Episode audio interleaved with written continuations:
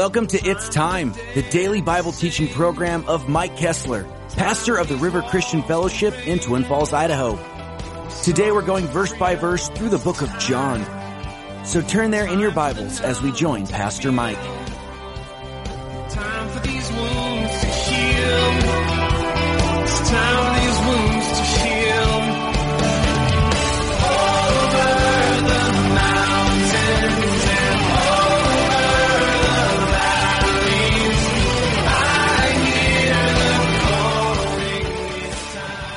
Says, they'll no means follow a stranger. You know, when you, again, acquaint yourself with God's voice, it will minister to you and to others. Verse 6 Jesus used this illustration, but they did not understand the things which he spoke to them. Interestingly enough, in every crowd, there's two groups of people those that hear God, those that don't.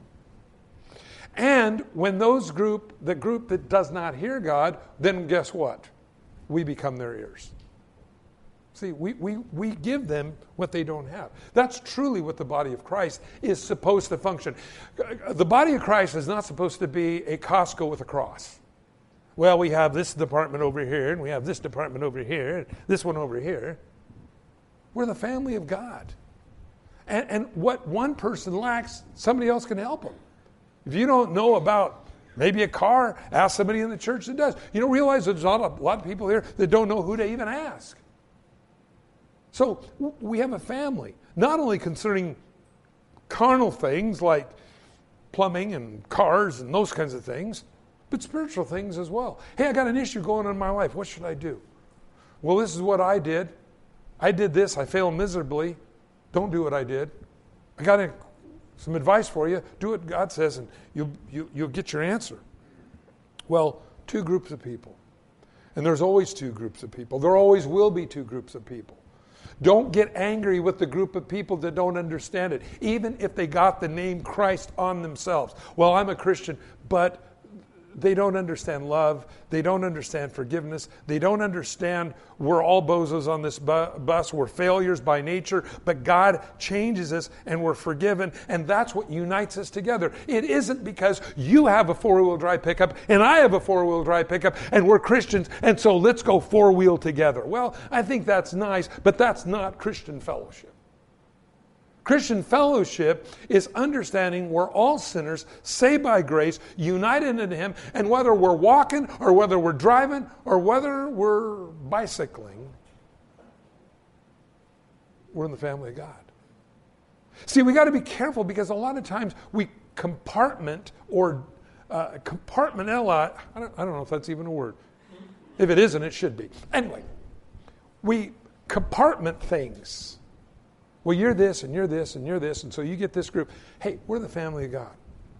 And I can guarantee you, back in the late 60s, early 70s, in the Jesus movement, nobody cared whether you were a businessman in wingtips, a three piece suit, or whether you were, you know, a hippie in a t shirt and a pair of shorts and flip flops. We were there because of Jesus. We weren't there because of any other reason. No other reason. And that's what caused, I believe, the revival to happen because it moved from things carnal to things spiritual. But the church today, in general, is, is very carnal because this is how we identify with one another rather than in Christ, in who He is. Learn to hear God's voice. It is so important because if you hear God's voice, it takes away a lot of the things that would wreck our relationship with God and with others. In other words, if I start talking and I start talking about somebody in the field of gossip, and I hear God's voice saying in a very loving, kind way, shut up. Okay and you start getting that kind of ugly feeling, that's what God wants us to do. Is oh, you know, yep, and I really need to pray for that person. See, that's where we hear God's voice. And hearing God's voice is what guides us. So, Jesus said to them again, and, and by the way, I like this. Okay, what do you see here? Verse 7, verse 6. Jesus used this illustration, but they did not understand the things he spoke to them. So he said in verse 7, Get out of here, you're stupid. No, he doesn't say that. Notice, Then Jesus said to them again, notice that. You don't get it? Let me try a different angle. I sometimes have a short fuse. Uh, it, you know, that's, it, you, I know some of you are saying, I'm not that way. Well, if you drive in this town, you're probably that way. They signal left, turn right. 45 miles an hour, which personally I think is 10 miles an hour slower than it should be. I think a lot of these laws that they made for these streets were made back when cars didn't have brakes or buggies didn't have brakes. They have brakes now. It's kind of a neat thing. You need to upgrade the speed limits because the cars are better and they will stop faster. But they go 20 and Miranda as they go. And I get angry. And I go, Why do you drive like that? I, I, I use this illustration. It, it's true, and it happened to me, and I heard God's voice on this one. I was going down Falls Avenue. I was in a hurry. The speed limit changes from 45 to 35, and this right in front of me, this lady pulls out this little red pickup truck, and I'm going, what? Couldn't you have just waited a few more seconds before I got past if you want to poke? So there I am, poking. Then I, am mad. I'm, I'm, I'm just dumb, stupid drivers. I don't, they don't have a destination. That's the problem. Falls makes a dip, and comes back up, and here was a cop with a radar detector hanging out. And I said, Oh God, thank you for that lady in that pickup. thank you, thank you, thank you. And it was like God said, What changed? And you know, I, I said, God, it, it, my perception is different than yours. You see, God put something in my life to slow me down, to keep me from getting a ticket. And I know how to got one. God protects us by putting things in our way. And we, we don't see it that way. I, I get upset with that. I think God doesn't love me because I have something that, that's a, uh, He leads me. And sometimes He slows me down by pulling old ladies in red pickup trucks in front of me. And so Jesus said to them again, I love this. Most assuredly, I say to you, I am the door of the sheep. Isn't that great to know? He's the door. Nothing gets out, nothing gets in except by him. Wow. I am finally protected. I need that. He's the way in, the way out. And by the way, if you're not a Christian listening this morning, if Jesus is not your gatekeeper, if he's not your door, who keeps you?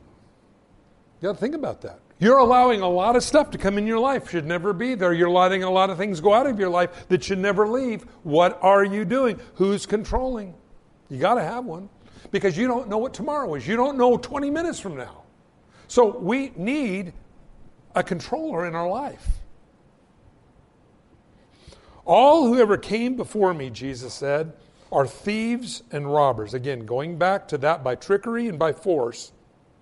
But the sheep did not hear them. Uh, again, there's just something that doesn't ring true about it. I am the door. If anyone enters by me, he will be saved and will go in and out and find pasture.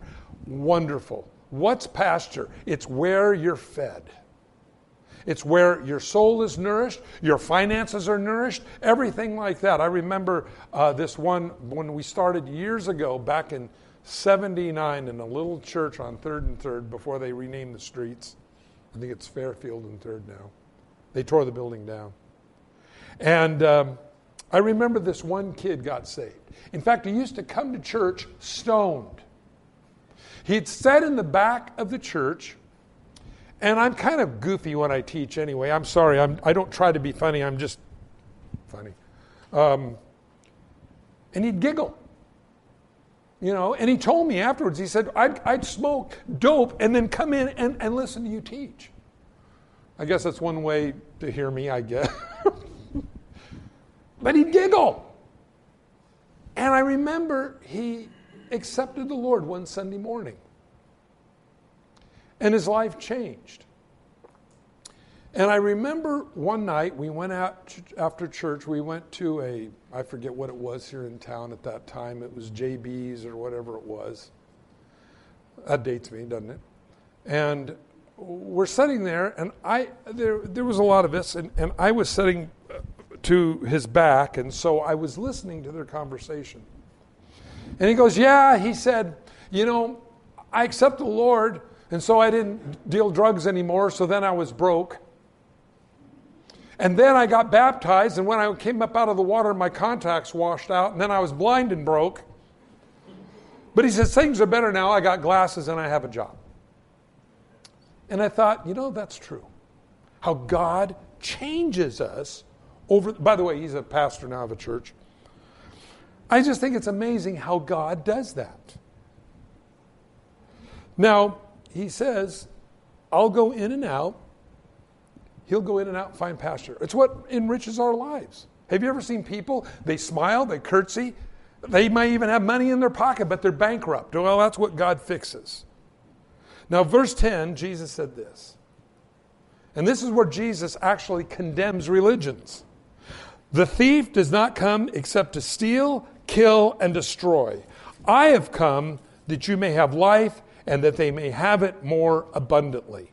I like that. Jesus came to give us life and more abundantly. All the others came to take. Jesus came to give. Have you ever noticed that the cults always make you try to earn what Jesus has given you? Well, you got to get sealed in the temple, or you got to join our church, or you got to do this, or you got to do that. You got to make all that made all this criteria, and Jesus said simply believe. Isn't that funny how they like to capitalize on the freedom that we have in Christ? I am the good shepherd, Jesus says in verse 11. The good shepherd gives his life for the sheep. But he who is a hireling and is not the shepherd one who does not own the sheep sees a wolf coming, leaves the sheep, and flees, and the wolf catches the sheep and scatters them. What causes people to run? Well, all kinds of things. Certainly, persecution can. But notice in verse 13, the hireling flees because he is a hireling and does not care about the sheep. That's the bottom line. They're not his sheep. He don't care. I am the good shepherd, and I know my sheep, and I am known by my own. Now, this all has to deal, friends, with relationship. God knows you, knows me. Uh, that really brings great comfort to me in knowing that God knows what I need even before I ask, the scripture tells us. Verse 15 As the Father knows me, even so I am known I, even, as the Father knows me, even so I know the Father and lay my life down for the sheep. The other sheep I have, which are not of this fold, I must also bring. They will hear my voice, and there will be one flock and one shepherd.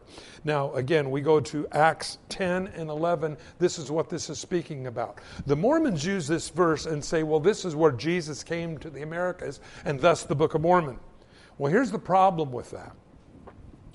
The Book of Mormon is based upon that the Jaredites and the barges, because God would not use a murderer like Moses to lead the children of Israel out of Egypt and into the promised land, the Jaredites came down. I've read Mormonism, so I know what it is. They came down, they got in barges. The, their book says that the wind blew furiously and blew them over somewhere towards Louisiana, and they got out. And the American Indians are simply Jews. And this is what they believe. One major problem DNA says they're Asians. So you have, and we have that video available if you want to check it out DNA versus the Book of Mormon. It is the same thing which is used in courts of law to determine truth. Um, um, who the parents of the child are, all these different things, but it does not line up. Now, Again, I don't say these things to be mean to any group. I just simply tell you when we come across it because they will show, I've had them actually show me this verse and say, this is speaking of the Book of Mormon in the Americas. No, it is speaking of Acts chapter 10 and 11, where God opened the plan of salvation not only to the Jews, but also the Gentiles. For you that read your Bible, you'll remember where Peter saw a sheet let down from heaven with filled with all kinds of creepy crawly things and unclean animals. And God said to him, Rise, Peter, kill and eat. And Peter said, No, Lord. You always know you're in trouble when you say no to God. No, Lord, I've never eaten anything like that. God showed him again, Rise, Peter, kill and eat. He said, No, Lord, I have not eaten anything like that. The third time the sheet was let down, and Peter said, No, Lord. And, and he said, What God said, What I've cleansed, don't you call uncleansed. That's why we eat bacon. It's great. Um, the, the sheet came down, and right about that time, a group showed up of Gentiles that wanted to hear about Jesus. So Peter starts sharing with them who Jesus is, the plan of salvation. Right in the middle of Peter's sermon, these guys start praying. I can just see them nodding their head, going, Yes, yes, yes. And God filled them with the Holy Spirit.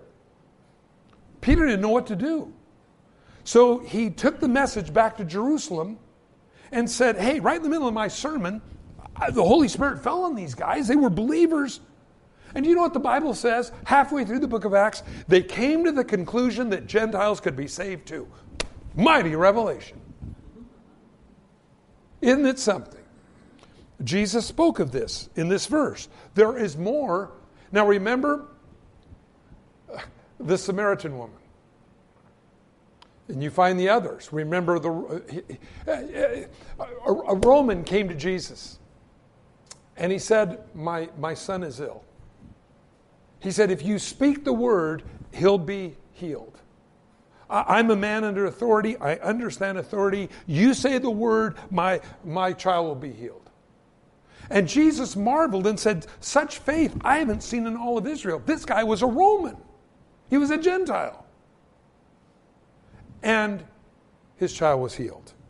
The point is, Gentiles want to believe as well. Jesus is for everybody. And so, to finish up this morning. Therefore, verse 17, my Father loves me because I lay my life that I may take it again. Uh, uh, here you find interesting that Jesus said he raised himself from the dead, which is important. We'll get into that in a little bit later on. No one takes it from me, but I lay it down of myself. I have the power to lay it down. This is speaking of Jesus going to the cross and dying. And I have the power to take it up again. This command I have received from my Father. Verse 19, therefore there was division again among the Jews because of these things. And friends, there always will be. There always will be division. Those that believe, those that don't. We're going to close here today. We'll look more at this in John chapter 10 of Jesus speaking to them concerning who he is and that he was the good shepherd. Friends, if you don't have a good shepherd in your life today, you have nothing protecting you. You have nothing protecting you. I, I have to have protection. I, I have to have someone that watches over me. I have to have someone that guides me. And if living in this life, if there's nothing else, that you will come to as you get older, you need someone to watch over you. The head of the mafia knows he needs someone to watch over him. He's got his goons out there, but they're not always going to be loyal. You, you've got what, well, I got my friends take care of me, but how do you know your friends aren't deceived and giving you bad information? You need to go to the source. You need to go to the one that knows tomorrow. You need to go to the one that knows more about tomorrow than you remember about yesterday. That's what's going to give you what you need to live today. And friends, we live in a world today with so many variables, so many question marks. If you do not have Christ as your Savior, I would invite you this morning to repent, turn from the darkness, turn from trying to do it yourself, and say, okay, God, from now on, you show me what to do. I don't know how to fix this. God does. Do you realize that nothing is broken so bad that God can't fix it? I shared that a few weeks ago. I fix a lot of things around the house when you have kids, they do that. And my little daughter thinks I can fix anything. And she brought me her balloon that had popped. And I said, honey, and when I told her I couldn't fix it, it was like, oh.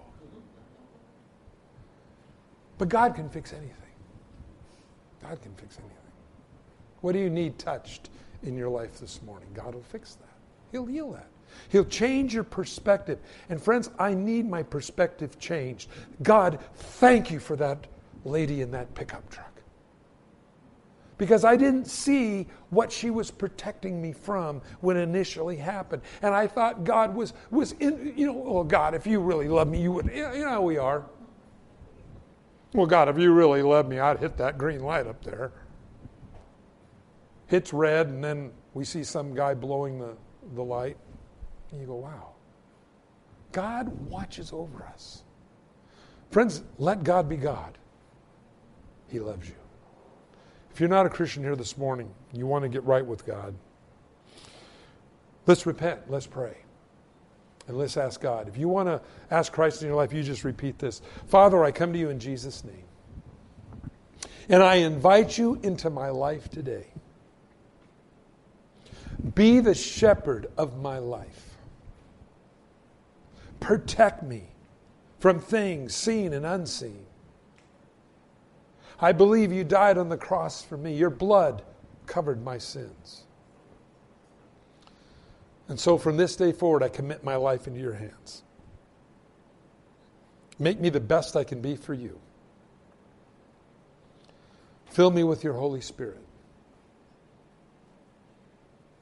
In Jesus' name, amen. If you prayed that, starts with a prayer. God shows you your whole life is goodness.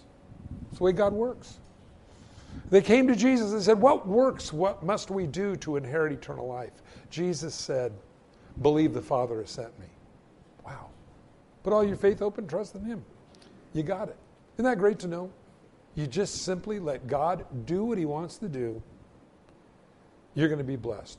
Knowing this, all things work together for good to those who love God, who are called according to his purpose. All things. All things. Bad things. Crazy things. You commit them to God. You ask God to forgive you for the things you've done wrong. And God says, Now, I will change what is ordinary into extraordinary in your life. That's the way God works. Friends, I see God do it all the time. So, letting God be God. So important. Father, as we are so grateful for what you've done for us, thank you for all the times that you've protected us, protected me, kept me, and held us in your arms. And Lord, I pray if there's someone here this morning that feels unloved. I pray this morning you just take your bucket of golden love and pour it all over them and let them know how much you care about them and that you will fix the problems that we have in our life. And so, Father, for each person here, may you bless them abundantly this week. Bring us into those paths as your word says, that you lead us into paths of righteousness for your name's sake. Help us hear your voice. We love you, God, and thank you. In Jesus' name, amen. Thank you for joining us on It's Time as Pastor Mike teaches verse by verse through the Bible. If you've missed a program or would like to catch up, you can do so by getting it from the It's Time podcast in the iTunes Store or by downloading it from the It's Time website at theriverchristianfellowship.com slash It's Time. On behalf of Pastor Mike and the rest of us here at the River Christian Fellowship, Thank you for listening and tune in next time for It's Time